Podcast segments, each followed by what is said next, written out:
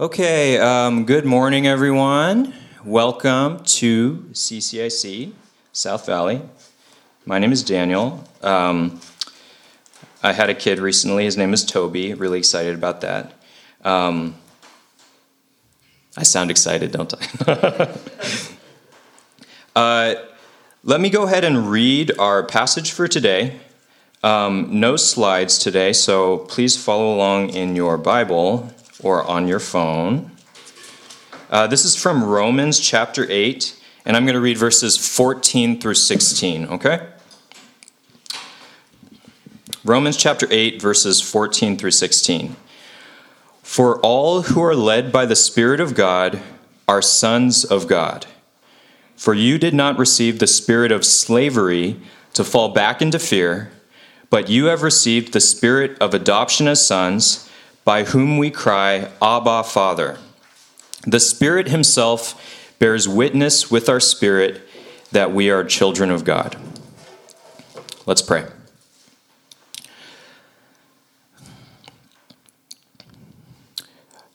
Dear Lord,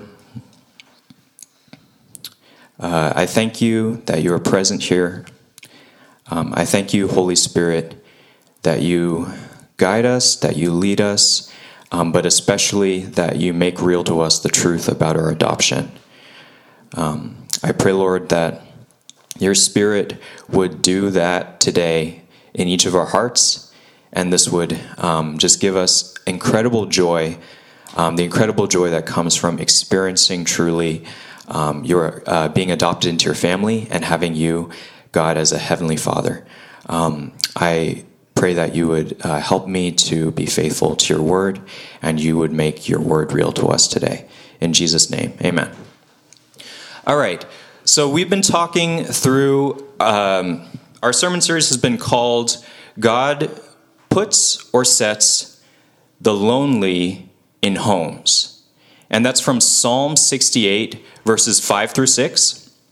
We talked about how in the whole world, actually, um, even before the pandemic, we have been facing sort of like a loneliness epidemic. And, uh, you know, the, there have been terrible tragedies in the last few weeks, terrible shootings. And uh, what's really like heartbreaking to me and sad about, you know, school shootings and things like that. I mean, now that I'm a, a parent, like I can't even imagine. I can't, I have no words for it. Um, but one thing that you find in common in many of these school shootings, I'm not sure about every single one, but honestly, all of the ones I've heard about, Columbine, um, all the different school shootings, uh, the, the people com- doing the shootings have been lonely. And they've been isolated, they've been bullied, there have been, they have just not have, they have not had the experience of being loved by people around them and as a result, they've taken it out in these horrific ways on students around them, on people around them. And I would just suggest that uh, this is something that is so important to address um, our deep loneliness. And th- those are extreme examples, but I think if we think about our own lives, we all know what it's like to feel alone. We, we all know what it's, what it's like to be in a situation where you feel like people don't understand you. Um, you have no companionship or people around you to support you. You have no security net. And then the claim that we've been making, which I think is very, very strange, is that God meets our loneliness first by welcoming us into the life of the Trinity. And this is a very strange claim. So, for all of you youth, and for anyone who might be a little bit like newer to Christianity, um, we're going to be talking about something that's very strange today. And hopefully, I can adequately communicate this because we're going to be talking about um, a strange kind of like subjective emotional experience that comes from our relationship with God. The claim that the Bible makes about Christians is that Christians are people who have their inner life transformed by their relationship with God. Now, I don't know if preachers typically put it this way, but I want to suggest to you that's a very strange claim to make. So we live in 2022, and we are claiming, even what we just did, we like if we stand together in a room and we sing to a being that is invisible.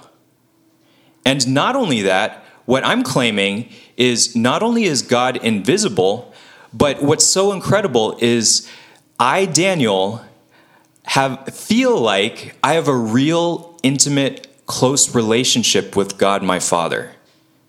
That's very strange, isn't it? Especially, I mean, especially if you have no background in Christianity or if you're a youth and you're like, dude, why are these people, if you just think about it for a second, why are these people all doing this weird thing? It's very strange. But the claim that the New Testament makes is that it is the normal experience of Christians to experience deep love and intimacy and closeness with an invisible God. And not only that, this is the way God addresses our loneliness. This is the way that we experience transformation and healing in our inner life, our emotional life, our me- mental life, our spiritual life. It is through a relationship with God our Father. So, like this, there's this verse that has always um, that has always kind of like astounded me, and I think this verse really puts well what I'm saying. This is one of the strange. This is a very strange verse in the Bible. It's from 1 Peter chapter one verse eight. So if you have your phone, turn there. 1 Peter chapter 1 verse 8, or if you don't want to, just listen to the words real quickly. Though you have not seen him, you love him. So Peter is talking to Christians and he's saying, You have never seen God.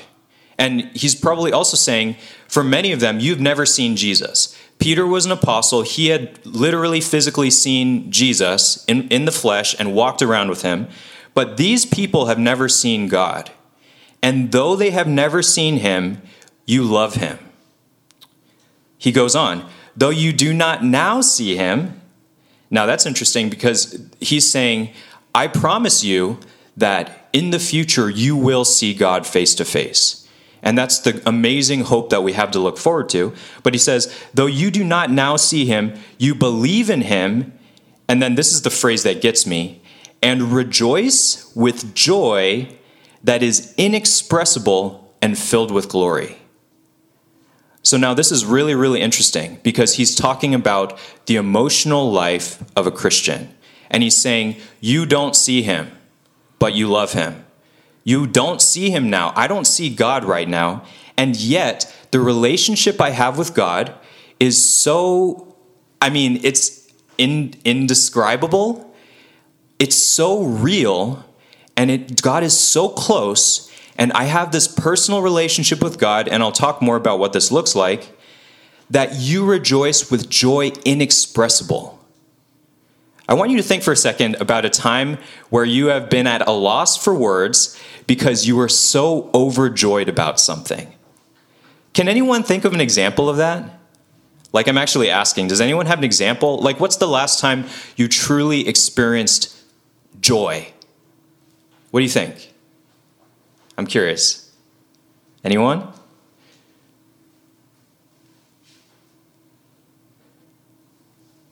We're just generally joyless people, always sad, kind of mopey, depressive. What? Worship? Worship? That's such a Tammy answer. I'm not talking about. I'm not.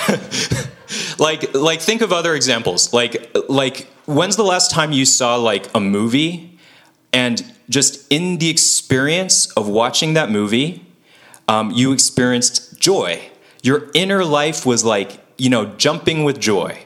You were so excited. You were having so much fun. Or like it could be like reading a manga or an anime or like whatever. Any any examples? Any other examples? When the Warriors won the last basketball, but like I'm, I'm trying to think, what are other examples of experiencing joy? This is the very strange claim that Christianity makes. And what we're going to talk about today is kind of what this looks like. And so there, there are a few things that I want to, I want this sermon to do to us. Um, number one, if you're sitting in the pews or you're sitting in these chairs, they're not pews here, but you're sitting in these chairs and you don't really know a lot about Christianity. Um, you have a certain impression of Christianity, what it's about, um, based on your relationship with your parents or based on reading the news or watching other Christians. Um, I want you to reconsider um, that I want you to consider that per, perhaps your view of what Christianity is about, if it does not include this transformed emotional life as a result of a personal relationship with God, you probably don't understand very well what Christianity is. So, like, your parents make you go to church, your parents make you go to youth group, or for some reason you feel like you should go to church. Um, that that is something you should do. That is something good. Uh, but if you think all churches is a bunch of people who like pretend like God is there, and it's this really weird thing, or like you you go to church, your parents make you go to church so you get good grades, so you're not as naughty, like so you do good stuff, you have good values. If that's all you think Christianity is, you don't understand it because you could never get that from the Bible. Like you could never get that if you were just to read the Bible at face value and the Bible's description of what Christianity is. Instead, I would say at the very heart of Christianity is this concept we've been talking about. Um, Dan preached the second uh, uh, uh, pre- past sermon on adoption. Christianity, um, one of the most amazing aspects of Christianity is this truth that when you become a Christian, you are adopted into the family of God. And what we're going to do is we're going to look at what that feels like. We're going to look at how that changes your life holistically. And so I just want you to like if if you think this is really weird, and I'm going to probably tell some weird stories, that's totally okay. Um, I just want you to know that that's what we're about. Um, it's about experiencing intimacy with our Father as a child of God, and our lives being totally changed by that. For those of you who may be like doubting, uh, for those of you who are unsure whether you're a Christian or not, um, or for those of you who already know that you are a Christian, what I hope is this can reorient you uh, and assure you that you are a Christian. And so these are kind of like signs that the Apostle Paul gives that can bring assurance about whether you actually know God or not. Um, so let me go ahead and read. Uh, let's go ahead and look at our passage from the book of Romans. Um, and so I'm just going to go through this very slowly and talk about each verse. And I mean, if you want three points, I could give you three points. Uh, like, a child of God is someone who is led by the Spirit. We're going to talk about that, what that means. A child of God is someone who cries, Abba, Father, by the Spirit. And a child of God is someone who has the, the Holy Spirit witness to your spirit that you are adopted. Okay? Now, these are all very kind of strange, subjective experiences, or most of them are relatively subjective, but this is kind of what it feels like to be led by God, to experience a relationship with God. So I want to I want to go back to um, the experience I shared early on and like you know eric and peter and the people who have been in youth group for a while have probably heard this one a million times but i think it's important and illustrative of what we're talking about here. Um, this is my experience one of my experiences with god and this is the reason one of the reasons why i am so desperate for you to know god as your heavenly father. Um, when i was a junior in high school i was extremely depressed for a wide variety of reasons and I was really struggling with school. I felt like my life was meaningless. I felt like I didn't have any direction. And as a result of that, there was a physics project. It was a roller coaster project. Um, design a roller coaster and calculate the forces acting on the car at different points, blah, blah, blah, speed, calculations, all that stuff. Um, junior in physics, this project was worth half my grade. And it was the night before the project was due, and I decided I wasn't going to do the project. And so I was going to fail physics. And so I went outside into the pouring rain, and I had long emo hair, and I was melodramatic because that's just what I'm like. Um, and I sat in the rain because I was sad and I was depressed. And I mean, it, like, I, it's kind of funny to me now because, I mean, do you guys have like, okay, for you older people, did you ever write journals in high school? Can you imagine going back and finding those journals and reading what your thoughts were like when you're in high school? um, like any anyone write love poetry before? Anyone have like very angsty journal or journal entries? I'm we, we probably all do, and and that's it's really real. Like you it, you really feel strongly during that time. Um, so I was sitting out in the rain, feeling hopeless, feeling depressed, and um, I was convinced that my life was over and I had no purpose in living. And in that moment, all I knew how to do was say, God, help. And I cried out to God, like, help me, God. I don't know what to do. And then a strange thing happened to me. Um, a feeling came over me. And I don't really know how to describe it, but it was like God was communicating to me, not using words, but using like an impression, an emotional impression. And he basically was assuring me and saying, Daniel, I love you. It's going to be okay. That's what it felt like. And then shortly after that happened, my dad came outside into the rain and he said, Daniel, it's going to be okay. Come inside. I love you. And so, my heavenly father and my earthly father at the same time were both confirming to me and both reassuring me that they loved me and that it was going to be okay. Now, I share this example because I would say that that is kind of like an illustration of how your emotional life changes when you have a relationship with God.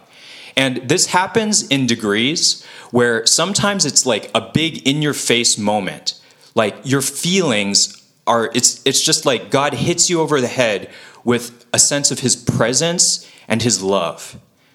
It can look like that. It can also be very very normal and mundane in a sense where it's kind of like um, I'm reading a passage from scripture or I'm praying or I'm singing a song, maybe like Tammy, she's singing a song using that example. And there's just like this quiet sense of peace that comes from God in that moment.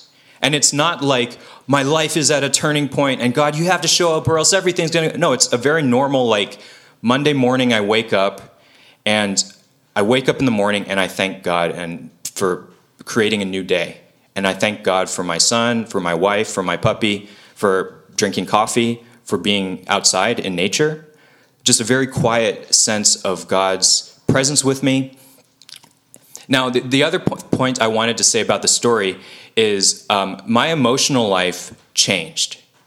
My emotional life changed. It didn't mean I didn't feel depressed. It didn't mean I didn't ha- still have senses of like a sense of um, life being hard or difficult or feeling hopeless at times. But that moment was kind of like, it was like a reminder forever. You know, it was a reminder forever to me that whatever I might be feeling at any given moment, God was present with me and He loved me, and I could have hope for the future because He was with me. And what I want to suggest to you, and that made a huge difference. I mean, it t- totally changed the direction of my life. And I would say, like, I am far less depressed now. I'm far less lonely. I'm far less angry and bitter. And my, my thoughts are far less uh, negative than they were then. And that is not from anything I did, it's from God guiding me in the truth by His Holy Spirit and the Holy Spirit making real to me the truth of being adopted. And this is so I like I can't describe it. It is so powerful. It is such a powerful, amazing experience. Now, some of you might be saying, okay, Daniel, you had that experience, but you're a pastor. You get like special whatever experience. No, like if you were to ask, um, I, I, I actually guarantee, I, I, okay, I don't know if I want to guarantee this, but I would, I would, I would bet that if you were to ask any person in our church who is a Christian, they would be able to share times where they have been assured by God. And it's been like a personal, intimate relationship. And it has changed their emotional life, it's changed how they live. So, if you've never experienced that, what I want to say is uh, when we say these truths about God, like God loves you, there is a big difference between intellectually knowing that truth or believing it even and actually knowing God's love, knowing the person who loves you and experiencing it. Um, it is possible to believe all the right things about Christianity, but not to have this vital, intimate relationship with God that transforms your emotional life. It's very possible to do that. It's very possible to be interested in Christianity from like a philosophical or theological or historical perspective where you're like, you know, Christianity has been an extremely important force all over the course of world events. Um, we live in America. Christianity has been extremely formative for like the American legal system, uh, for a, a lot of the founding fathers, for the kind of moral sense of America. Like, you can't understand these things without understanding something about Christianity. But that's not what Christianity is. It's not just about your intellect, though that's important. Um, it is about this deep, holistic sense that you have a close relationship with someone. And I, I remember um, we were having a vertigo like a while back, and there were a couple of guys who had come from China not too long ago, and they were um, they were kind of like checking out the group, and they were kind of asking like, "Why do you believe in God? Like, what arguments do you have to believe in God?" And I mean, I thought about if if you want arguments, I could I could bore you with lots of arguments. The ontological argument, like there there are big philosophical theological, but, but like what I when I thought about it, what I really said to them was, I believe in God because I talk to Him every day, and I have like a personal, subjective, and again, I could be wrong, I could be mistaken. Um, but I don't believe I am, and I don't believe all the people who have shared with me that they also have the same experience are making it up. I talk to God and I feel Him talking back to me and leading me through Scripture, through people around me, um, through this kind of inward leading and impression that comes from the Holy Spirit. And so I hope that that can kind of paint a picture. This is what it looks like to be a child of God. So let's go ahead and look at the passage, and I'm going to unpack the three verses, and we're going to see what each of these kind of assurances is like. Okay? So the first one Verse 14 um, For all who are led by the Spirit are sons of God. So there are three, in this passage, three ways, three normal experiences that is true of every single Christian. And what I would say is if you haven't experienced these, or if you're not sure if you have, um, you may or may not be a Christian, but I would just say, uh, once you experience these and you understand what these pas- this passage means, you can be more and more assured that you are a child of God. The first one is, for all who are led by the Spirit of God are sons of God. So there's this picture of being led by the Spirit. And this is a very strange phrase uh, to be led by the Spirit. What does this mean? Uh, this is, if you look at verse 13, it says, If by the Spirit you put to death the deeds of the body, you will live. And I was, I was even like, like uh, debating whether to even like read that verse, but I think it's important. Let me let me just summarize it for you because I think it's confusing if you're not familiar with this passage. Um, what it means to be led by the Spirit can be illustrated through the Carrie Underwood song "Jesus Take the Wheel." It's Carrie Underwood, right? Um, that missed like half of, at least 95 a large percentage of the people that missed. That's okay. Um, so this song is a country song and there's someone who's like driving on a road and then like oh no the car like she loses control and the car is spinning around and she's like i can't control this car. Jesus take the wheel. And she's like jesus can you save me? Because my car is spinning around in a circle. Now i would not recommend this if you're taking it very literally, like don't like instead you should say like Tesla autopilot take the wheel. Um, no, the the song works if it's metaphorical. Um, but when you're saying Jesus take the wheel, what you're saying is um, I am so used to being the one who leads my own life. I choose what I want to do and I do it. Or maybe there's someone else who is taking the lead in your life. When you're a kid, your parents are the ones who lead you. You have to do what they say a lot. And so they're the ones who are leading your life. And then often you, you feel like, ah, you know, you're too stifling. Like, I want to take the lead in my life. I want to do what I want. Now, what this passage is saying is if you are a child of God, the Spirit is leading you. And this means that you have decided, and this could be in degrees. So um, when I think about my life, like there I, I know exactly what this is like, And I also know the opposite where I don't want God to take control of my life. And so what I would say is it, it's in degrees. But what I would say is you are a child of God and you can know you're a child of God if there is a part of you that feels open to God directing and guiding your life. And this takes place in very specific, tangible ways. So, uh, one example I was thinking about was when the Spirit of God is guiding you, you find that you are uh, convicted of sin. And this is kind of a weird phrase, but let, let me just like, let me explain it using an example. Uh, when I became a Christian, um, not everything in my life changed overnight. But over time, God kept on pointing his finger at certain aspects of my behavior and thinking and feeling towards people that was, um, that was sinful. And he started to slowly address many of these issues I had. And at the heart of sin is not like you have to avoid doing bad stuff. At the heart of sin is really like, I want my own way, and I, w- I will hurt any, like anyone around me to get it. Like I, I don't care what how it impacts other people. I'm just to get what I want. And so one uh, kind of really dumb aspect that this came out in is when I would play sports. So I went to a, a Bible school for one year in um, Estes Park in, in the Rocky Mountains in Colorado. Really beautiful, like uh, uh, more than a mile above sea level. It was at like 7,000 feet elevation. So you can imagine like cabins, like log cabins, big buildings. There was like a gym. It's snowing all the time. Uh, and a bunch of people were just reading the Bible together and like doing chores and chopping firewood. It was a really great time. Uh, but one thing we would do is we would play volleyball. And I, I don't think I'm especially good at volleyball, but I was better than other people. And what I found was often when I would play volleyball and other people wouldn't do what I wanted or like they would mess up, I would get so angry and I would start like insulting them and saying mean things to them. I was extremely discouraging and I was just mean and I was kind of cruel. And uh, honestly, the more I think about it, the more this had been like a persistent characteristic of my life.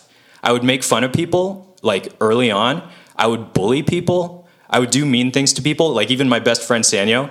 And I always tell the story. Um, I would play basketball with him. I would dribble around basketball all the time, love basketball. And then there is a thing in street ball, which I don't know, called off the heezy. And all you do is you dribble the ball and you throw it off the person's face and you say off the heezy and then it bounces off their face and then you catch it again. And I would just, I'm serious, I would just walk around and I would just do this to my friend, my best friend Sanyo, and he's still my best friend. I would just throw the ball off his face, it would bounce back, and I would catch it. That's messed up. I was not being a good friend. But that what was going on? I didn't care what he felt. I just wanted to do it. And I got some kind of weird pleasure from like causing pain in other people. And so at some point, God's spirit got my attention. And he said, You don't have to talk like that to people when you're playing volleyball. And I really felt the sense that, and, and there was a part of me that's like, But what if I want to?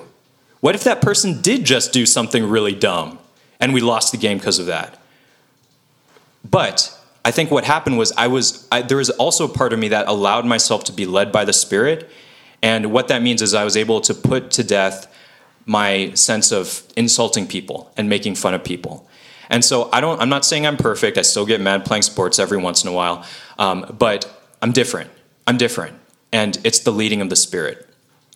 Uh, if you are a child of God, you will have experienced this in some way, where you you are not at rest, you are disturbed in your spirit by ways that you hurt other people. Um, or you are disturbed in your spirit by ways that you lie to people or, or uh, cheat or whatever it might be. And there's a sense of disease that happens in you as a result of that. If you've experienced that, and if there is an openness in you towards the Holy Spirit changing you in this way, that means that you are a child of God, and you can be assured of that. The first one is those who are led by the Spirit are children of God. For those of you who may not be a Christian, I don't know if any of that made any sense to you. It's very strange. So I, I acknowledge that. Um, hopefully, I'm giving you a picture of what it could look like.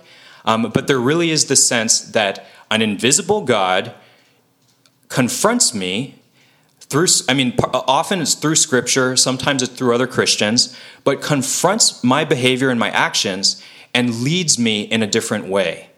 Um, I promise, even if you don't like me, or even if you still think I'm annoying or mean, I'm far less mean and depressed than I was back then. And if you talk to any older person in this church, they will tell you I was like the worst kid ever when I was in middle school. But I'm, I'm very different now. I'm very different. I'm not perfect, still can be mean, whatever. I'm very different. Um, all who are led by the Spirit of God are sons of God. Are you led by the Spirit of God? Do you know anything about what that's like? This is an inward spiritual experience, and it also is, um, and it's prompted by the Holy Spirit, where the Holy Spirit is saying, Will you go in this direction, or will you go in, uh, in your own direction? If you're open to surrendering, surrendering your life in some way to God, I would say that probably means you're a child of God. The next one. For you did not receive the spirit of slavery to fall back into fear, but you have received the spirit of adoption as sons by whom we cry, Abba, Father. Okay, so when I was saying the Holy Spirit leads you, some of you might have been saying, um, okay, I know what this is all about. Um, God is kind of like a really controlling parent, and whenever he tells you to do something, you got to do it or else you get in trouble with him. And there's a sense of like, oh, you know, you disappointed me, you stole that donut, then you, now you're going to feel guilty and bad about it. Um, what's interesting is Paul knows you're thinking that, and so he says the next thing uh, what is not a characteristic of being a child of God. He says, You did not receive the spirit of slavery to fall back into fear. What does it feel like inwardly to be a child of God? It does not feel like being a slave. It does not feel like being an employee who has a really unfair boss. Let me think about. Let's think about the what it would be like. Your, the emotional life of a slave. Um, what is it like to be a slave, or to be an employee for a really mean boss? Uh, number one, they don't really care about you. They care about how well you perform your task. Right? If you have a really mean boss, all you are is you're just a cog in the machine and the, the degree to which you can help the company or help him or whatever or her whatever might be that is the degree to which you will get approval but the moment you stop performing you're gone like that this is like this is like being a slave right if you think about during the roman times if you're a slave you're someone's property they don't care about you they don't have any obligation to you um, honestly, they could just kill you whenever they wanted because you're their property. If you disobey them, if you give them a, a, a bad look, like you're gone. That's what it would be like to be a slave. And so you are constantly trying to meet the approval and you're kind of uh, walking on eggshells, scared that you won't mess up. Paul says that is not what it feels like to have a relationship with God. And this is like this is a really big deal because if you have some interaction with Christianity, um, certain forms of Christianity, it can feel like that, where people want to put guilt on you whenever you do something bad, and there is no inward transformation. It's just behavioral expectations that are imposed upon you from the outside. So you better keep in line. You better do the right thing. You better not drink. You better not do this. If, if you ever do that, we're going to kick you out of church. We're going to get really mad at you. We're going to give you a long lecture. God, as a father, is not like that. And to be led by the Spirit is not like that. There's a passage in 1 John that I always that really has impacted me. It says his commandments, God's commandments are not burdensome. They don't hurt you. When I follow God, it actually leads to freedom. So let me use the making fun of people example um, to illustrate this. Is it burdensome for me to stop making fun of people and alienating people in my life? Let's just imagine for a second if I kept on going in that direction and I was just a jerk. Like I was a jerk to everyone. I was a jerk to my wife. I was a jerk to my son. I was a jerk to everyone. In, like, what would happen? What would be the result or the fruit of that behavior? It would be death to my relationships. And I would be alone because I would just be unbearable to people. I would just make fun of them. I would be like a nasty, spiteful person. And so, this is the truth about whatever God says in Scripture or however God leads in the Spirit. He doesn't do it to harm you, He doesn't do it to burden you, He does it to free you. And so, the degree to which you allow yourself to be led by the Spirit is the degree to which you experience joy and freedom and healing and transformation in relationships. I completely believe this to be true, and I've experienced it. You did not receive a spirit of slavery to fall back into fear. If you are a Christian, you are a child of God, which means you never have to be afraid that God will cast you aside. He's never going to abandon you. It says earlier in chapter 8, there is no condemnation for those who are in Christ Jesus. No matter what you do as a kid, no matter how much you mess up, your parent will never disown you. God will never disown you. You don't have to be afraid of that. You have a different motivation for obeying God that comes from actually valuing what He values, believing He's good, experiencing His love, and that's what spurs you to change the way you live. So let's look at the next part. You did not receive the spirit of slavery to fall back into fear, but, so this is a different spirit that characterizes our inner emotional life. You have received the spirit of adoption as sons by whom we cry, Abba, Father. So, not a spirit of fear, but a spirit of adoption. Uh, earlier on, Dan used the example of Brandon Kindleberger and his son Didier, who got adopted um, from Africa. And uh, this is kind of like the emotional life or inner life that comes from being adopted. You might have felt alone, you might have felt like no one cared for you, but then all of a sudden someone chose you and brought you out of that loneliness into their family, and they are willing to sacrifice, look after you, give you advice. You have a place to eat, you have a place to sleep, you have people who love you. That's the spirit of adoption. Your inward experience with God is I have gone from being alone, purposeless, meaningless, um, experiencing all of those things, to God is with me and comforting me, and He is my Father who will never abandon me. We have received the spirit of adoption as sons, by whom we cry, Abba, Father. So, this is really interesting. I want you to pay attention to a couple things here. First, I want you to see the intensity of the emotion. When you are a child of God, you feel intensely love for God. You feel intensely love for God. And if you don't, if you never have, um, I'm not sure what's going on, okay? I'm not saying you, you're not a Christian, but I'm just not sure what's going on. Um, and different people experience this differently. People have different personalities and makeups. So maybe the way you experience intense, intense emotion might be different than me. But let's just look at what it says. We cry, Abba, Father. And the word for cry here is like, I apologize in advance, ah! It's like that. It's a cry. And it, it's, it's a loud, emotional, like, shout. And it really has that sense where when you have received the adoption of sons, you cry intense inward emotions towards God. What do you cry? You cry, Abba, Father.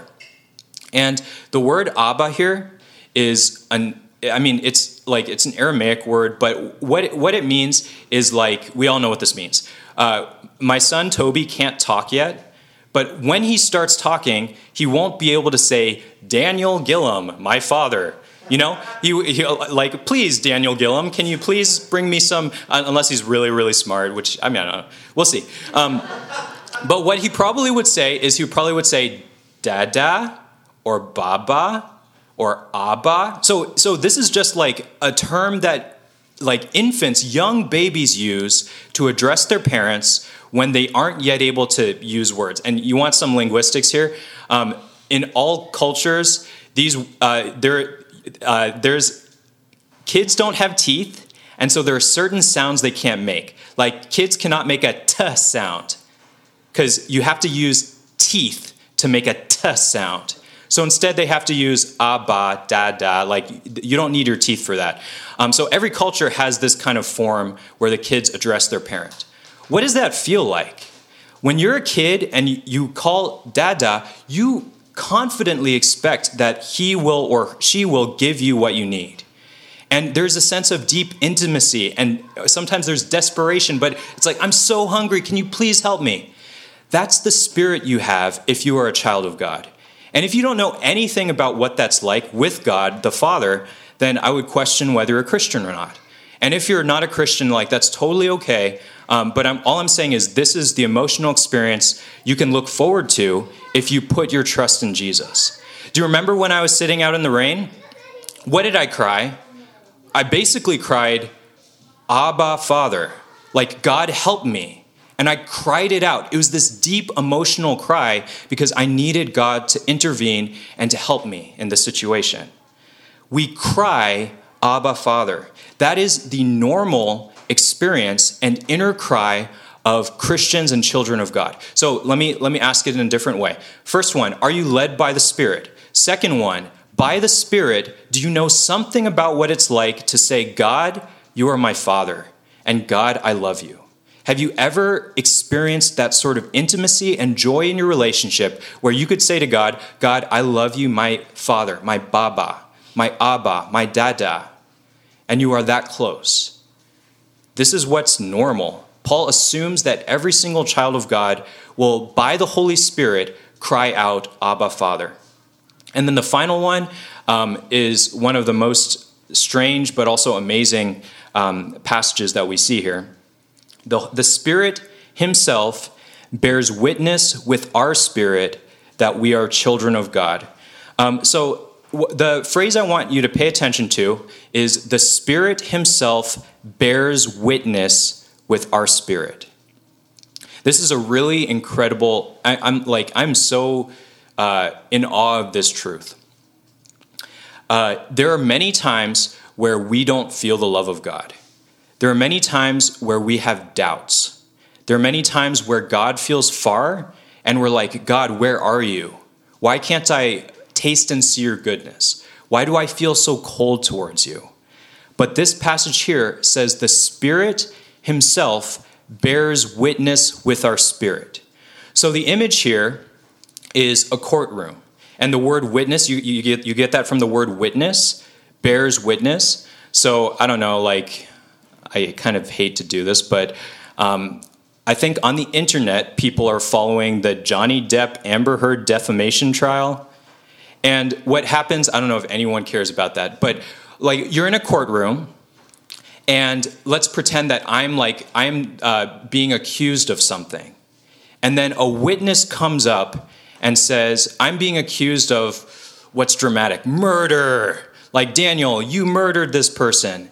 And then another defense witness comes up and they bear witness and they say, That's impossible because Daniel was watching the basketball game with me at 8:32 p.m. on Friday night. They're witness.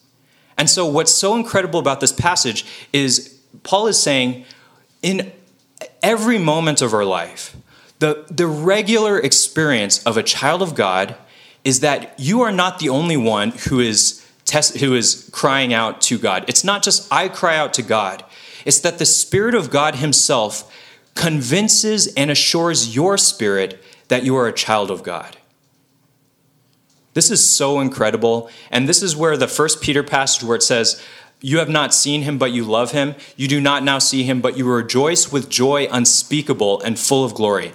This is what this experience feels like. And again, I think if you talk to any Christian who has been a Christian for a while, they will have experiences like this, where God's Spirit comes out of nowhere, you're feeling down, or even you might be happy, um, or you might, like, whatever it might be, but God's Spirit says this truth to you and makes it real to the point where you feel it. You are a child of God. I love you. I will never leave you. You don't have to be afraid. You can have hope for your future because I, and, and okay, even when I just said that, me saying it is very different than the Spirit doing it, unless the Spirit is also uh, confirming what I'm saying to you in your inward being. This is the emotional life of a Christian where God doesn't leave us alone ever. His presence is with us, and He strategically reminds us of the truth and makes it emotionally real to us in the moments we need it most so that we can continue to trust Him. And so I want to end with this image. Um, my favorite preacher, D. Martyn Lloyd Jones, was a scholar of the Puritans. And the Puritans were those, I don't know, like whatever. Okay, there's a Puritan who gave this illustration of the witness of the Spirit that I really, really love. And now that I'm a father, it means even more to me. So imagine you are a father and you are walking your son through a park and you're holding his hand. That is the presence of God always with you. God is always holding your hand in every situation. And by faith, we can believe that's true no matter how we might be feeling. But every once in a while, the dad just feels overcome with joy for his son. And I know what this is like as a dad. I just look at Toby and I just want to hug him. And so, what the dad does is the dad grabs his son, throws him up into the air, and just does, gives a huge bear hug and says, Son, I love you. He hugs his son. And that's what it's like, the witness of the Spirit, where there are moments in your life where you need this emotional assurance from God that He loves you. And the Holy Spirit is so faithful to give you that hug. Do you guys know what this is like? Do you guys know what I'm talking about? This is so incredible. This this has happened to me many many times, and I'm not going to share uh, like a bunch of stories, but it's so bizarre. Um, in Philippians chapter four, uh, Paul says, "The Lord is at hand. Do not be anxious about anything." And then he goes on to say, um, "Peace that surpasses understanding will guard your hearts and minds in Christ Jesus. Peace beyond understanding." Peace that surpasses understanding. Peace that doesn't make sense. This is the witness of the Spirit in your life. I've been in times like, you know, I'm in a fight with Ashley, or there are times when I'm so discouraged, I'm so tired, I'm so weary, I feel so like whatever it might be. And in that moment, what I often pray is, God, I need encouragement. I know, I believe, I trust you love me, but right now, I really could use a special hug from you. Can you hug me right now? And God has done this in such a wide variety of ways. Um, so, one of the ones that I always love to share is um, often when I feel um, empty and drained, I go to the Baylands in East Palo Alto, which is like an estuary. So, there are a lot of birds. Um, there, it's like this open nature thing, and I just like walk by the by the water and there are ducks and like all kinds of stuff it's really beautiful and i just remember um, i would go there to enjoy God and remember this truth of Him with me. And I remember that there's this one time I used I always have loved birds. So when I was a kid, my favorite bird was the peregrine falcon because the peregrine falcon could dive down at, at people estimate 200 miles per hour. It was one of the fastest birds in existence. So peregrine falcons were super duper cool. I loved bald eagles, I loved hawks, all these different kinds of birds. So I was walking home, um, walking back to the car in, in the Baylands, and um, I looked up in the sky and I saw a gigantic bird with white head plumage, and that was all black except for the white plumage. And I was like, is that a bald eagle? But no, it can't be because they're endangered. And so I walked closer and I looked, and there were actually two guys with like the the gloves to, for the bird to land at on and they were from some kind of like nonprofit wilderness thing and they actually had a bald eagle and they were like taking it on a walk metaphorically right it's like oh the bald eagle wants to stretch its wings so they go to the baylands and let it fly and and i was like god you did that for me I, you know what I love, and you just arranged it so that I would be able to see this bald eagle and feel your hug. And that was so incredible to me because it was so particular to me. This is what the witness of the Spirit is like. I don't, I don't know, like, I don't know what this looks like for you. Your personalities are very different, probably very different than mine. Some of you are similar, some of you are different. And so, what the Holy Spirit does to witness to your spirit could look like a wide variety of things. So, I'm not trying to say it's always going to look the same.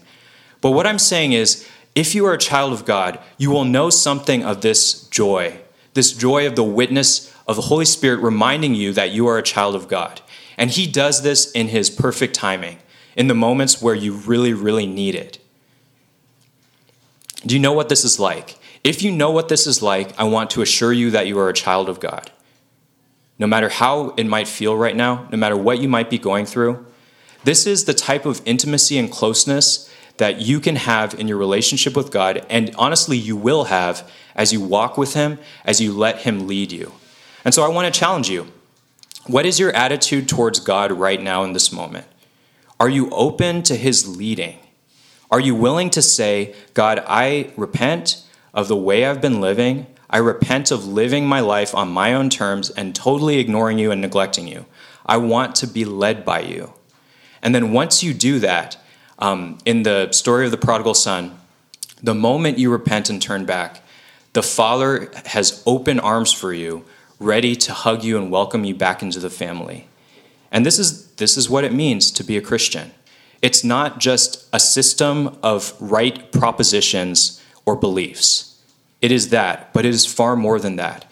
It is intimacy with God, and it is this deep impression. It's weird I don't understand it, but I feel it to be true and it, to be real. And I've talked to many other people who have experienced the same thing. This is what is at the heart of being an adopted child of God. It is to know that God loves you and will never leave you. It's you crying out in your heart that God is your Father, and it's the witness of the Holy Spirit making real to you this truth by encouraging you and speaking truth to you and guiding you in the ways that you most need it. Um, I pray that we would all, this, even this today, even this week, be led by the Spirit, cry out to our Father, and experience the witness of the Spirit in ways that would encourage us. Let's pray. Um, dear Lord, um, I thank you for your Spirit who bears witness to us that we are your children. I pray that you would make this truth real to our hearts in the ways that we need um, and give us these incredible, inexpressible uh, reminders of your truth, uh, full of glory, and that this would spur us on to uh, follow you, that this would really remind us of how much you love us as our Father. Um, and I pray, Lord, that we would be able to feel your hug and just respond with joy and praise and gratitude for how good of a Father you are to us. Holy Spirit, make it real to us. We pray this all in Jesus' name. Amen.